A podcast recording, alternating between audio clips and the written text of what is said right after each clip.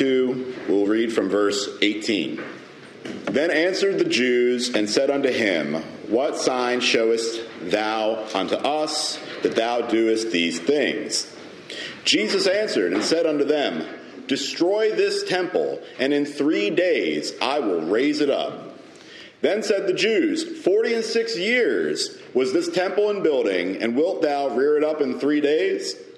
But he spake of the temple of his body. When, therefore, he was risen from the dead, his disciples remembered that he had said this unto them, and they believed the scripture and the word which Jesus had said. Now, when he was in Jerusalem at the Passover, in the feast day, many believed in his name when they saw the miracles which he did. Let us pray. Dear Heavenly Father, Lord, we come humbly before the throne at this time, Lord, to study your word, Lord. We ask that our ears be open, Lord, that we be awake and attentive to the truth of your word, Lord, that the precepts that we are taught in Scripture, Lord, would dwell in our hearts, that we would meditate on these things as we go about our days, Lord, and that you would be glorified in this above all things, Lord. We ask this in the name of Jesus Christ, our Lord and Savior. Amen. So you'll remember we've been working our way through the book of John, and there's a number of contextual elements that I want to cover here before we uh, return to this chapter, this uh, reading that we just covered. The Gospel of John, written by John, to sort of fill in all the blanks that uh, were not covered in Matthew, Mark, and Luke. The purpose of the Gospel of John is to persuade the reader of the divinity of Christ. He was writing in opposition to a number of the heretical elements of the first century, the Ebionites, the Gnostics, who said that Christ was just a man, or, or that Christ was a spirit of some sort that came down, that he was not either fully God or fully man. So he's competing or he's contesting these heresies that were popular in the first century. And we're going to continue returning to the first chapter because it's incredibly deep and there's no way you could really even begin to plumb its depths. But one thing I wanted to draw our attention to with regard to this Logos, the Word of God, we've already covered a number of times how it's being written in Greek. He's approaching, John is talking about the Logos, the Word of God, and he's using it in opposition to the way that it was used predominantly by the Greeks at the time. For 500 years, the Greeks had understood the Logos to be an abstract principle of reason, a sort of force of nature that animates creation. They would have looked at it. Um, it's often put as like an ordering structure. So if you look at anything in nature, there's order, there's structure, and because of that order and structure, you can make ordered, structured comments about it. So when you think about the word logos, it's the root of logi, right? So psychology, theology, you hear the suffix there, you know that it's related to the logos, the ordered structure, the study of a subject. Now, the Jews, John is obviously a Jew, and so he's bringing a whole host of context around what the Word of God would have meant to the Jews. Now, they would have meant something a little bit different. When we say the Word of God, I say I'm reading from the Word of God here. I'm talking about the Holy Scriptures. But when they say the Word of God, they mean more like the creative act, the sort of narrative, creative act that God uses to impose His vision into reality or, or to conf- transform His vision into reality. And so, what's happening here, you'll remember immediately after chapter 1, we've got chapter 2, we've already gone through the wedding at Cana, where Christ turns the water into wine. What John is doing here is similar to what Christ did at the wedding, where he's taking the water of the Greek logos, which is an abstract principle detached from material reality, detached from our everyday experience of things, and he's miraculously turning this concept that all the Greeks would have understood into something true and joyful, in that the word was made flesh and so this is a theme that runs throughout the book of John. He's, he's bringing together two completely different cultures in the Hellenic Greeks and the, would, uh, the Hebraic Jews, and he's conforming both of them into Christianity. He's making Christianity out of these two cultures that are both wrong in their own ways. The Jew, the Greeks were pagans; they didn't have the truth of the Abrahamic God, and the Jews were legalist, religious, like religious people who had lost the truth of justification by faith alone. So what John is doing here is he's he's um, reconciling these two very different cultures of Jerusalem and Athens, and he's making Christianity out of it. And so it bears like returning to chapter one over and over as we continue to move through this book. And we then have the wedding at Cana and his first miracle of his public ministry. And then we have the cleansing of the temple, which we talked about the last time we were all together. The cleansing of the temple. You have these money changers. You have these people who are making money in the court of the Gentiles, where uh, where the, the Gentiles who had converted to Judaism were allowed to come and worship. They were also encouraged to buy these animals for sacrifice. And, God, and Christ comes and he says, You've made my house, my father's house, a house of merchandise. And he drives them out with a scourge that he had made. And finally, we get to the text that we're discussing today. And then answered the Jews and said unto him, What sign showest thou unto, thou unto us, seeing that thou doest these things? So we've seen you just drive all these people out of the, the court of the Gentiles with a whip and now we are demanding an explanation. We are demanding by what authority you do these things. What sign can you show us? What specific indication of the authority uh, uh, that you have can you show us to, to demonstrate that you have the right to do these things? And it's interesting that it's the Jews that do this because they're in the court of the Gentiles. And so it's not the people he had just driven out who are demanding an explanation, the Gentile money changers. It's not the Gentiles that are there to worship.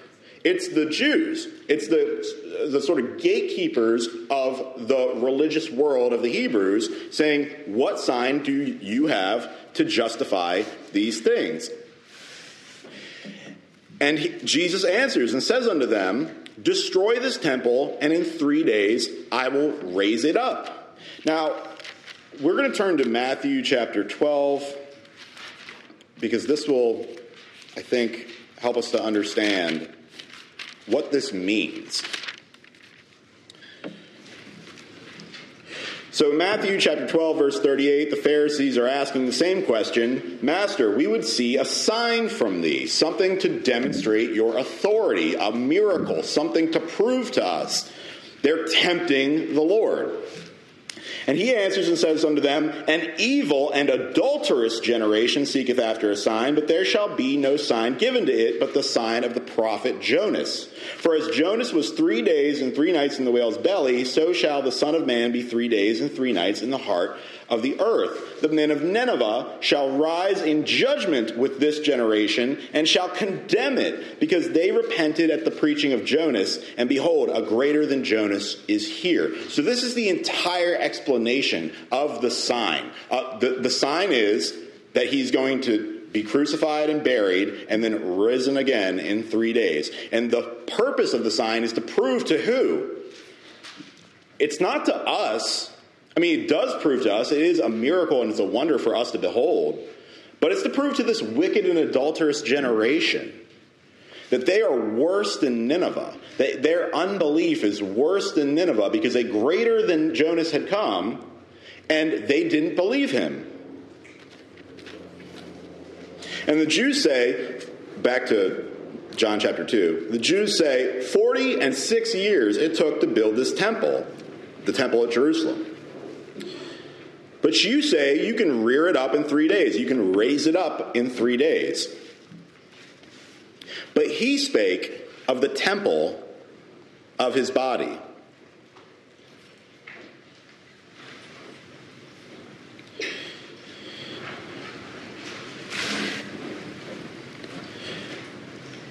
We know from the resurrection,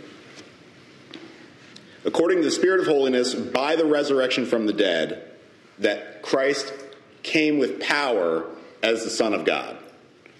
That's from Romans 1. We know from Matthew 26, he's on trial in front of the Sanhedrin, and they are trying to call witnesses, and finally they get two false witnesses. And one says, This fellow said, I am able to destroy the temple of God and to build it in three days. And the high priest arose and said unto him, Answerest thou nothing? What is this which these witnesses witness against thee? But Jesus held his peace, and the high priest answered and said, I adjure thee by the living God that thou tell us whether thou be the Christ, the Son of God. So, I mean, just imagine the insult here. He is demanding in the name of God, who is standing in front of him, that God, who is standing in front of him, respond, right? Like the tempting of the Lord from the Jews of the time is extraordinary. It's, it's, uh, it's hard to even imagine having this sort of pride in the face of God, but it's a pride that we all have at certain times of our lives. Jesus says unto him, Thou hast said, Tell us whether thou be the Christ, the Son of the living God. And he says, Thou hast said. You said it. Nevertheless, I say unto you, hereafter shall ye see the Son of Man sitting on the right hand of power and coming in the clouds of heaven. This is a, a beautiful harmonization. He says after he cleanses the temple, the sign that you will get is that I will tear down that you will tear down this temple and I will raise it back up in 3 days. They then accuse him with that statement in his trial because they don't understand that he's talking about his body. And what he does here in verse 64 of Matthew is he prophesies yet again that he will come again in a cloud of judgment, which he does if you read Matthew chapter 24, you know that he comes in judgment on Jerusalem in 70 AD.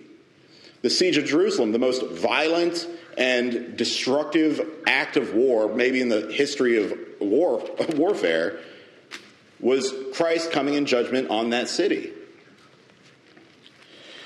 And so this just it's just a very kind of beautiful harmonization where you're going to destroy this temple. I'm going to raise it up. I'm talking about my body. When you accuse me with this, I'm going to prophesy the, the destruction of the temple that you thought I was talking about that happens in the lifetimes of some of the people in this generation, which is discussed at length in Matthew 24.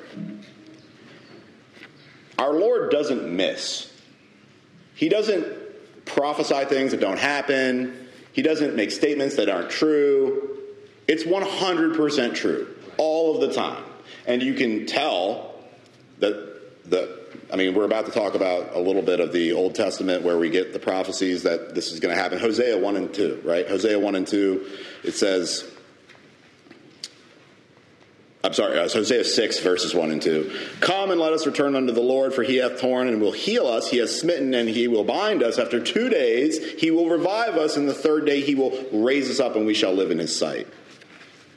In Acts 2, it says, Jesus of Nazareth, a man approved of God among you by miracles and wonders and signs, which God did by him in the midst of you, as ye yourselves know. So these signs are how we know that God is who he says he is, that the Word of God is what he claims it to be.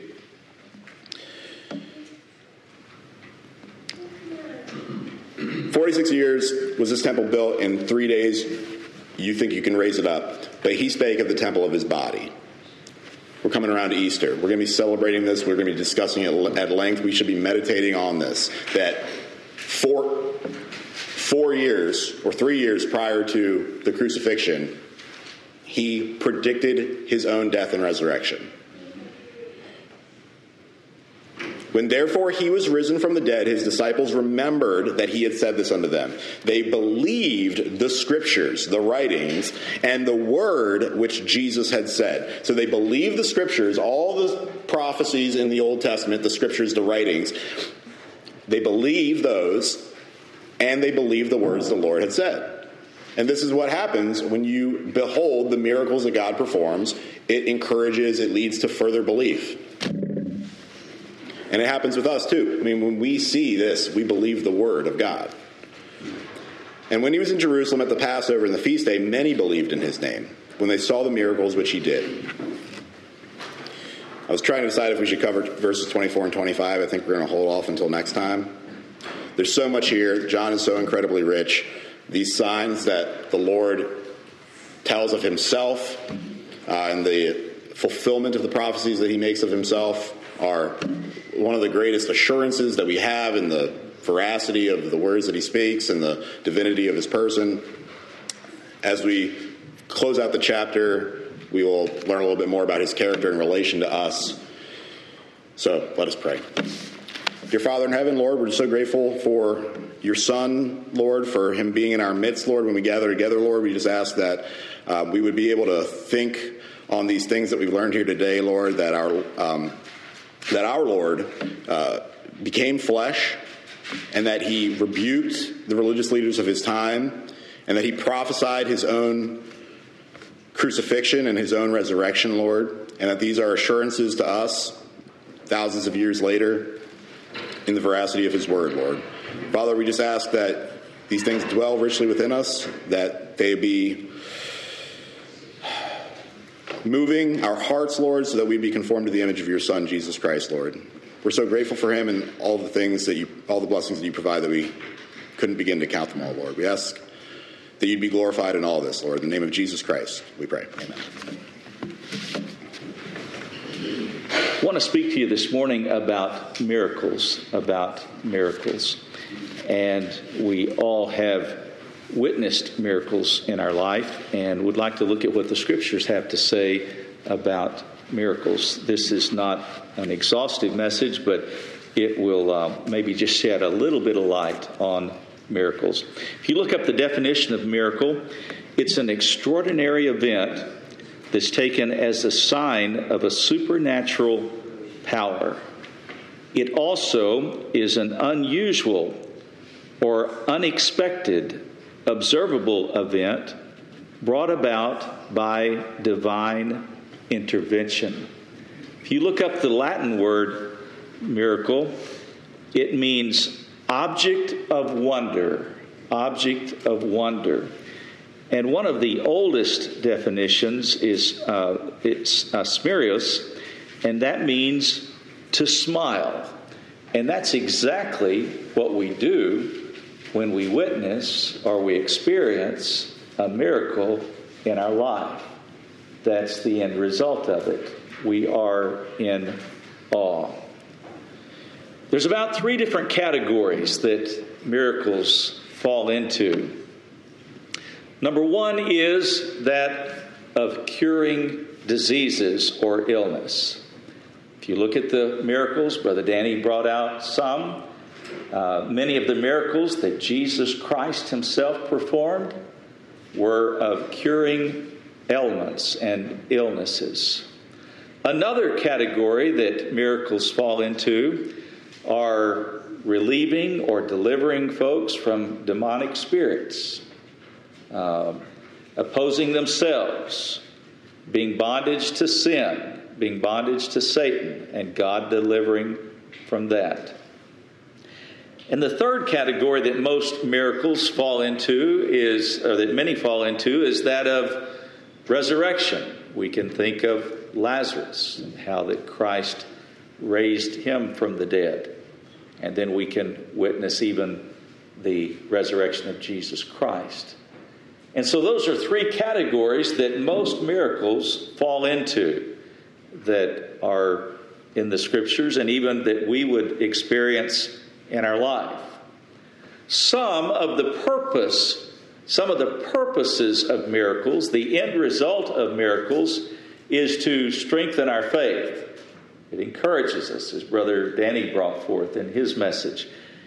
It, it helps us in our belief, it helps us in our faith. God is the one that gives us faith.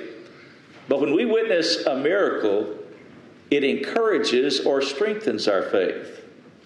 We can go back and look at different miracles, and those in and of themselves uh, encourage us along the way. So one of the one of the end results or the purposes of miracles is to strengthen our faith, is to encourage us in our belief and in our faith.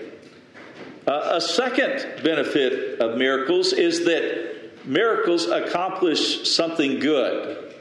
Something good when God works a miracle. Another one that I believe that miracles do for us is that it reminds us that God is sovereign. God is the one that's in charge. God doesn't always heal every sickness the way we think or might desire that He do. But God does heal some, and God does deliver some.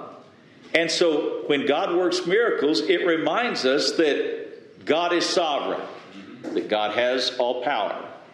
And it's up to God, not up to us. And another thing that happens when we see miracles or we witness miracles is that it reminds us and it declares the glory of God. When it's something outside of ourselves, when it's something above us, when it's something extraordinary, it points and gives all the glory to God. So the four areas, not only these four, but it strengthens our faith, it accomplishes good, it reminds us that God is sovereign, and then it declares His glory. So let's look at some miracles. Before we look at some miracles, there's an account where John was uh, had two disciples in Luke chapter 7, and it says, John calling his two disciples, he sent them to Jesus, saying, Art thou he that should come, or look we for another? And when the men were come unto him, they said, they said, John the Baptist has sent us to thee, saying, Art thou he that should come, or do we look for another?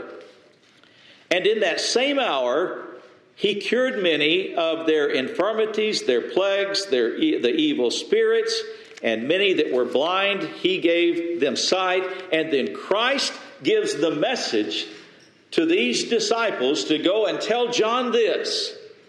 It says, Jesus answering said unto them, Go your way and tell John what things you have seen, what things you have heard, and how that the blind see, the lame walk, the lepers are cleansed, the deaf hear, the dead are raised, and that the poor have the gospel preached unto them. You go tell John about how that I have uh, worked these miracles, and in telling John and reminding John that, it's going to encourage John. And so when we witness miracles in our life, when we hear about miracles or we experience them in our life, it encourages our faith in the Lord. Doesn't give us faith, but it encourages the faith that we have. So let's look at just a few of the miracles. There's, there's the, the New Testament is loaded with miracles. Just going to touch on a few right here, and I pray the Lord will bless us for a few minutes. In John chapter 2, it talks about the first miracle that was performed. It says that uh, Jesus and his mother went to a marriage feast in Cana, and it says that Jesus was called and his disciples to the marriage, and, and they wanted wine. And Brother Danny had mentioned this, uh, this miracle. It says, And they wanted wine, and the mother of Jesus said unto him, They have no wine. And Jesus saith unto her, Woman, what have I to do with thee? Mine hour is not yet come. And then his mother saith unto the servants, what, Whatsoever he saith unto you, do it. And there were set there six water pots of stone, after the manner of purifying of the Jews, containing about two or three firkins apiece. And Jesus said unto them, Fill the water pots with water.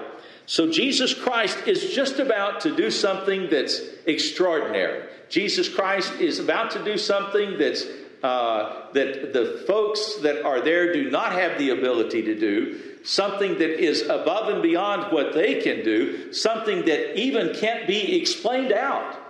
And oftentimes that's how God works miracles. He does things in such a way that you can't rationally explain it other than you can say, but God.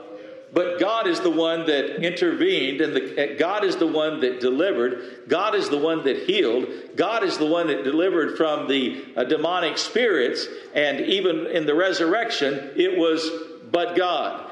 And so it says that they filled the water pots with water. Now, keep in mind, uh, the servants that witnessed this, they knew what was going into the water pots. And it says they filled them to the brim. I think that's interesting that he says they filled them to the brim. If they just filled them halfway, then you could have concluded that something else could have been added to it. But when it was filled to the brim with water, there was no room for anything else. And sometimes folks like to explain away miracles. He had them fill it to the brim. So there was no other alternative than God worked a miracle and he changed every drop of that water to wine. If it had been filled just 90% of the way, somebody could have said, well, somebody added something to it. But he said, you fill it to the brim. So God does it in such a way that he gets all the glory, always. Said they filled it to the brim, and it says, He saith unto them, Draw out now and bear unto the governor of the feast. Do you know, there's sometimes things that God tells us to do. It doesn't affect the miracle itself, but it does affect receiving the benefit of the miracle. If they hadn't drawn the water out, they would have missed that miracle that was there. God still turned the water into wine. But in order to witness what God had done, He told them what to do. And sometimes God tells us what to do, and we ought to do what He tells us to do so that we receive the benefit of the blessing that God has done. So if God tells us, we ought to do everything we can and everything that we know to do, that God gives us light to do, but we ought to give Him all the praise and glory. Now, here's what He said He said, You go out, Jesus say, saith unto them, Fill the water pots with water, and they went and filled them to the brim. And then he saith unto them, Draw out now and bear unto the governor of the feast, and they bear it.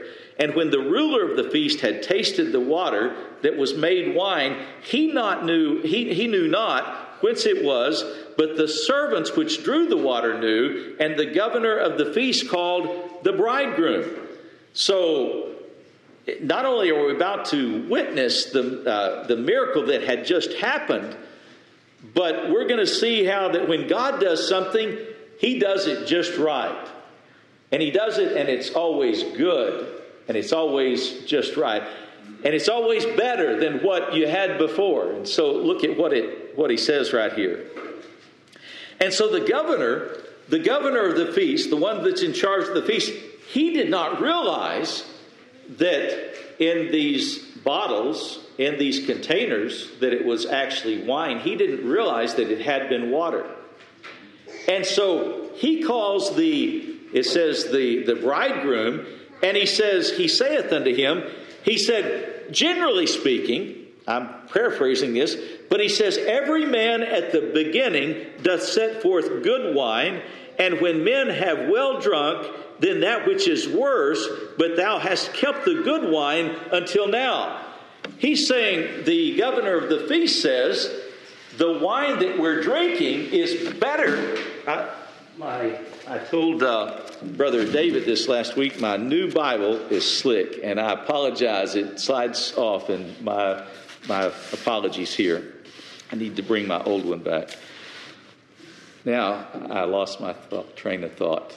Um, so the governor of the feast recognized that the wine that had been turned from water into wine, and he didn't know what had happened right here, that it was better than the first wine that had been poured.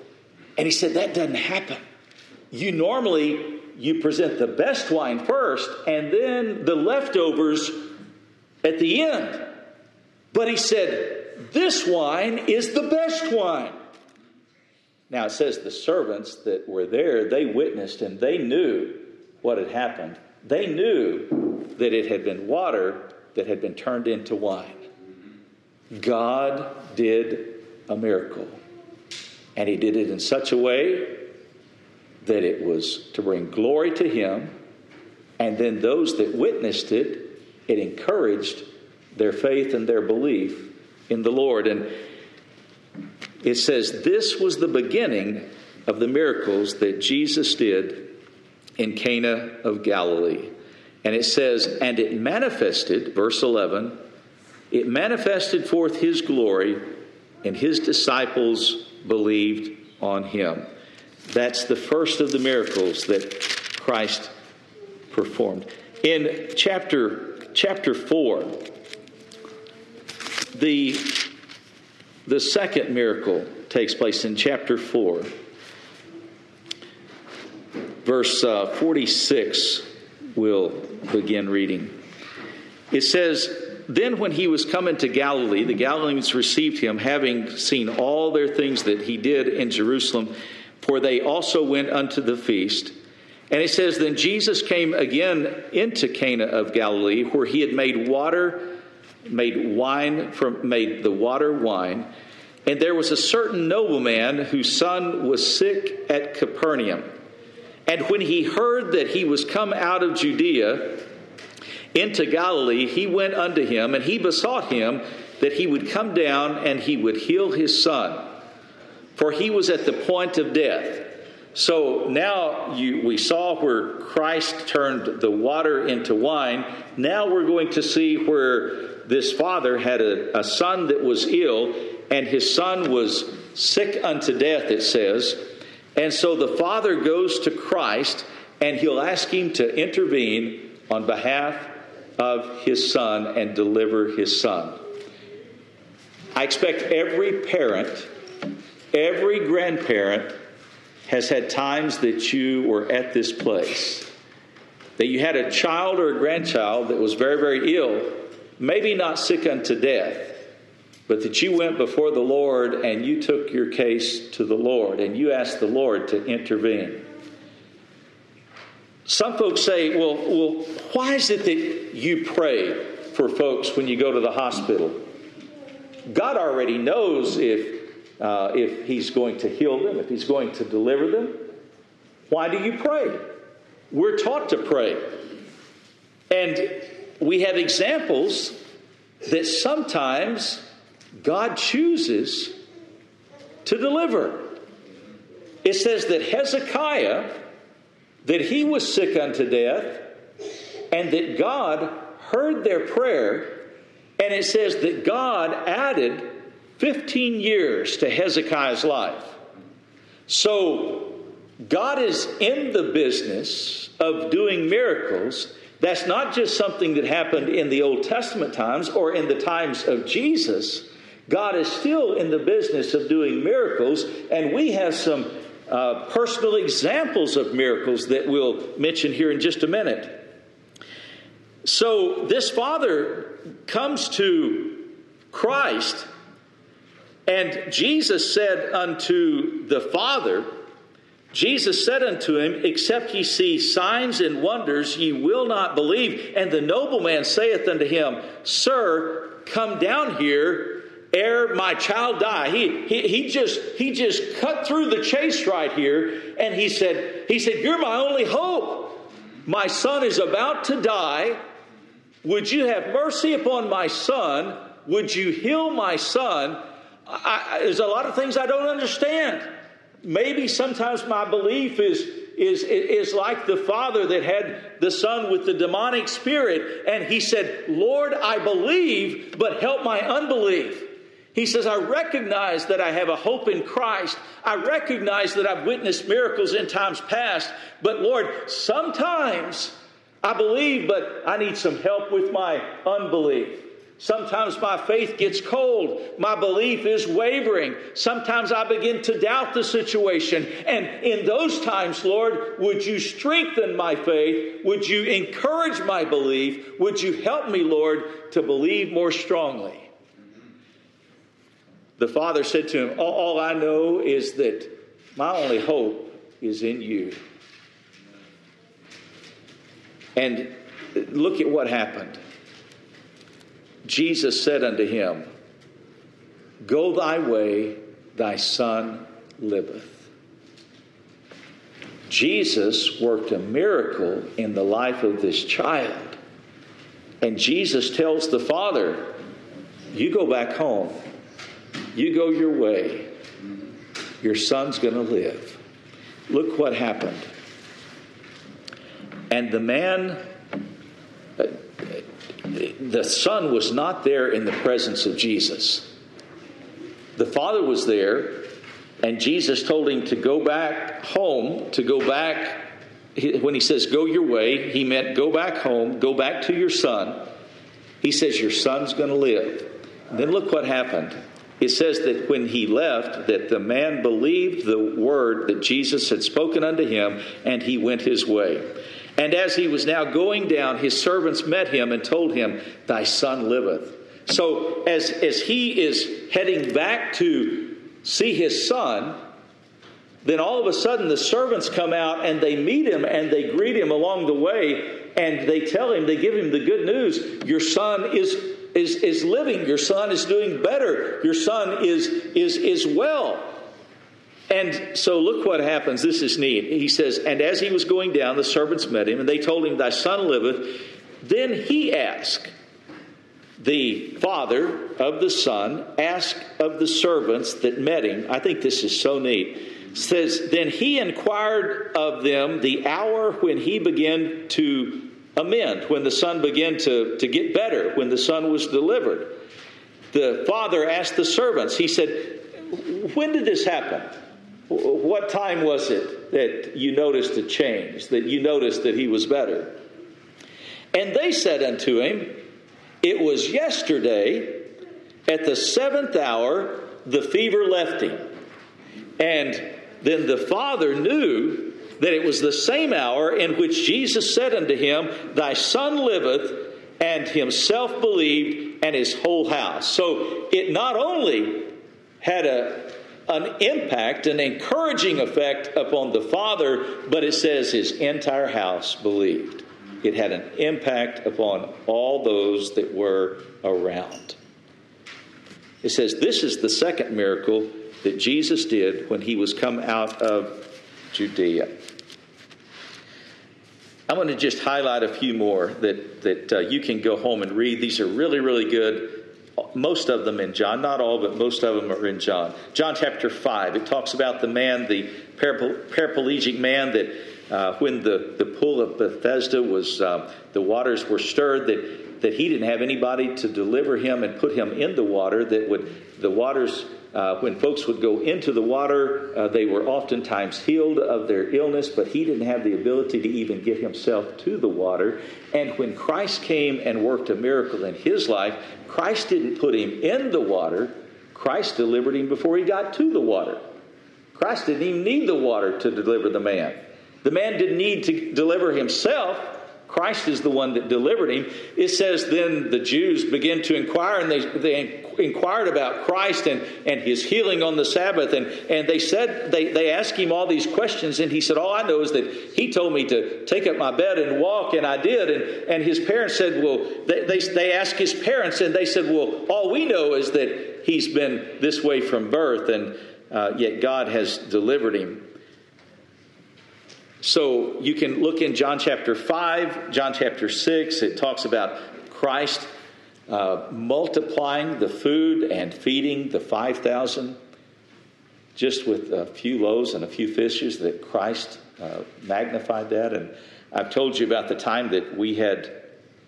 Uh, it was Thanksgiving one year, and we had Family Day, and we had all the people that came to Mount Carmel, and uh, we ended up, uh, I think it was uh, Sister Polk or Brother Polk that told us that there were over 250 people that were fed that day. They counted the plates, and that many were fed. And they said that as the, and there were some of the sisters that are here now that were here when this happened, that as we run, as we, they would finish one turkey, they'd turn around, there was another one. There was another bowl of potatoes. There was another bowl of beans. And there was just one right after another to the point that over 250 people were fed here that one day. It was like God was multiplying the loaves and the fishes. Another miracle is the raising of Lazarus, the healing of the blind man, the man that was um, had the demonic spirit that had the, the, the, the demonic spirit in uh, Mark chapter 9, verse 24, how that God delivered him. And not only did he deliver him, but he strengthened the Father's faith. The Father said, Lord, I believe, but I need you to help my unbelief. He delivered him and strengthened his faith as well. when I was uh, about nine years old, um, I remember this just like it was yesterday. I had an aunt that had um, cancer, had a tumor in her back, and I remember it was a real. It was a real. There are certain pivotal points in my life that I remember, but I remember it was a real important event for my family. Now I remember that I was staying at my grandparents' house, and uh, we were sitting in the kitchen at the kitchen table, and I remember the clock that was on the wall, and and almost the exact time that this occurred. And my grandmother was sitting there by the telephone, my grandfather by the telephone, and my aunt was about to go in to have surgery. And this was in Lubbock, Texas, and she was about 42, 44 years old. She had a very advanced, uh, aggressive tumor. And the doctors were preparing to take her into surgery and did take her into surgery. And my family, my mother and her sisters, there were seven children, they all gathered at the hospital and they were praying for my aunt in the waiting room while they were taking her in to have surgery. And when they got in there, the doctors came out and they told them, the tumor's gone, and we don't have any way to explain that. Well, my family knew. And I remember the phone call that came to my grandparents' house as they were waiting for this surgery to take place and to see how my aunt would do during the surgery. And I remember my grandmother answering the phone and listening to the report that they gave, and they said, The tumor is gone. And I remember when my grandmother hung up the phone and my grandmother and my grandfather explained to me, they said, That was a miracle. I'd never heard the term miracle. That was my first experience of a miracle. I remember Brother Polk one day. Love Brother Polk. What a blessing Brother Polk was. An inspiration, an encouragement. Brother Polk was prepared to have surgery over at the hospital at Havre de Grace, uh, Union, Union Memorial Hospital at Havre de Grace. And this was on a Wednesday. And uh, that night, Wednesday evening, Brother Polk was at church. And we thought that maybe they'd postponed, or uh, some thought that he they'd postponed or canceled his surgery or moved it out. Brother Polk said that he was on the table ready to go in for his surgery. And he said the doctors, before he went in, did one more scan to make sure that they were at the right spot to remove this problem that he had, this tumor, this growth that he had. And he said they even had the hairnet on him to push him back to do the surgery. And he said the doctor came out and said there's not going to be any surgery. Said that growth that you had, that tumor that you had, it's not there. And Brother Polk says, I know what happened. God delivered me. That was a miracle. Can't remember how long it's been, but one evening I remember getting a telephone call from your dad. And he said, Grace and Jared have been in a terrible, terrible accident next day or so, I drove down to North Carolina, South Carolina, whatever the hospital was where Grace and Jared were. And I saw Grace and was encouraged at how Grace was doing. And she, although she was beaten up pretty bad in the accident, a head on collision, you just don't normally recover from those. When I left Grace's room down below and went up to Jared's up on whatever floor it was, I think they said he was in room 8 in ICU. And I remember walking over there and the whole wall being full of glass. And I saw room 8. And when I saw the person in the bed in room 8, I said to myself, Well, they've given me the wrong number. That's not Jared. And I didn't, I wasn't sure that it was Jared even when I got up within 18 inches of him. And he was so close to the Lord taking him home. And yet God heard the prayers of his saints. And I remember asking Brother Mark after Grace and Jared were discharged from the hospital. I said, Do you think it was a miracle? He says, It wasn't one miracle, it was two miracles. We've witnessed miracles. And doesn't that strengthen your faith? Doesn't it strengthen your belief when you witness miracles like that? It encourages us. But I'm going to tell you, as wonderful as your miracle was, and it was, it was outstanding. And it encourage, every time we see y'all, you encourage us that God had his hand on you and delivered you. I told Grace and Jared, I said, God's got something real special for you. He really does. But did you know you're about to experience and be reminded of the greatest miracle of all? About April every year, we recognize the resurrection of Jesus Christ. The greatest miracle of all that Jesus Christ, that when they went to the tomb to said, Come see the place where the Lord lay, the tomb was empty. And it was empty because a great miracle had been performed. It was prophesied as has been brought out that it was going to happen. If they'd gone there and found the body of Christ, then it wouldn't have been a miracle, but through a miraculous working of Almighty God, when they went to the tomb, the tomb was empty and Jesus Christ had arisen. And that's the greatest miracle of all that should encourage us that because of what Christ did, we ourselves will live. And that Christ being the first fruits of us, that when we are placed in the grave, that that's not the final resting place for us but we're going to be raised as well as Christ was. The greatest miracle of all was the resurrection of Jesus Christ. Men can't explain it, men can't justify it, men can't reason it away. It's something that's extraordinary, outside of our ability, that's by the power of Almighty God. God still works miracles today. God bless you.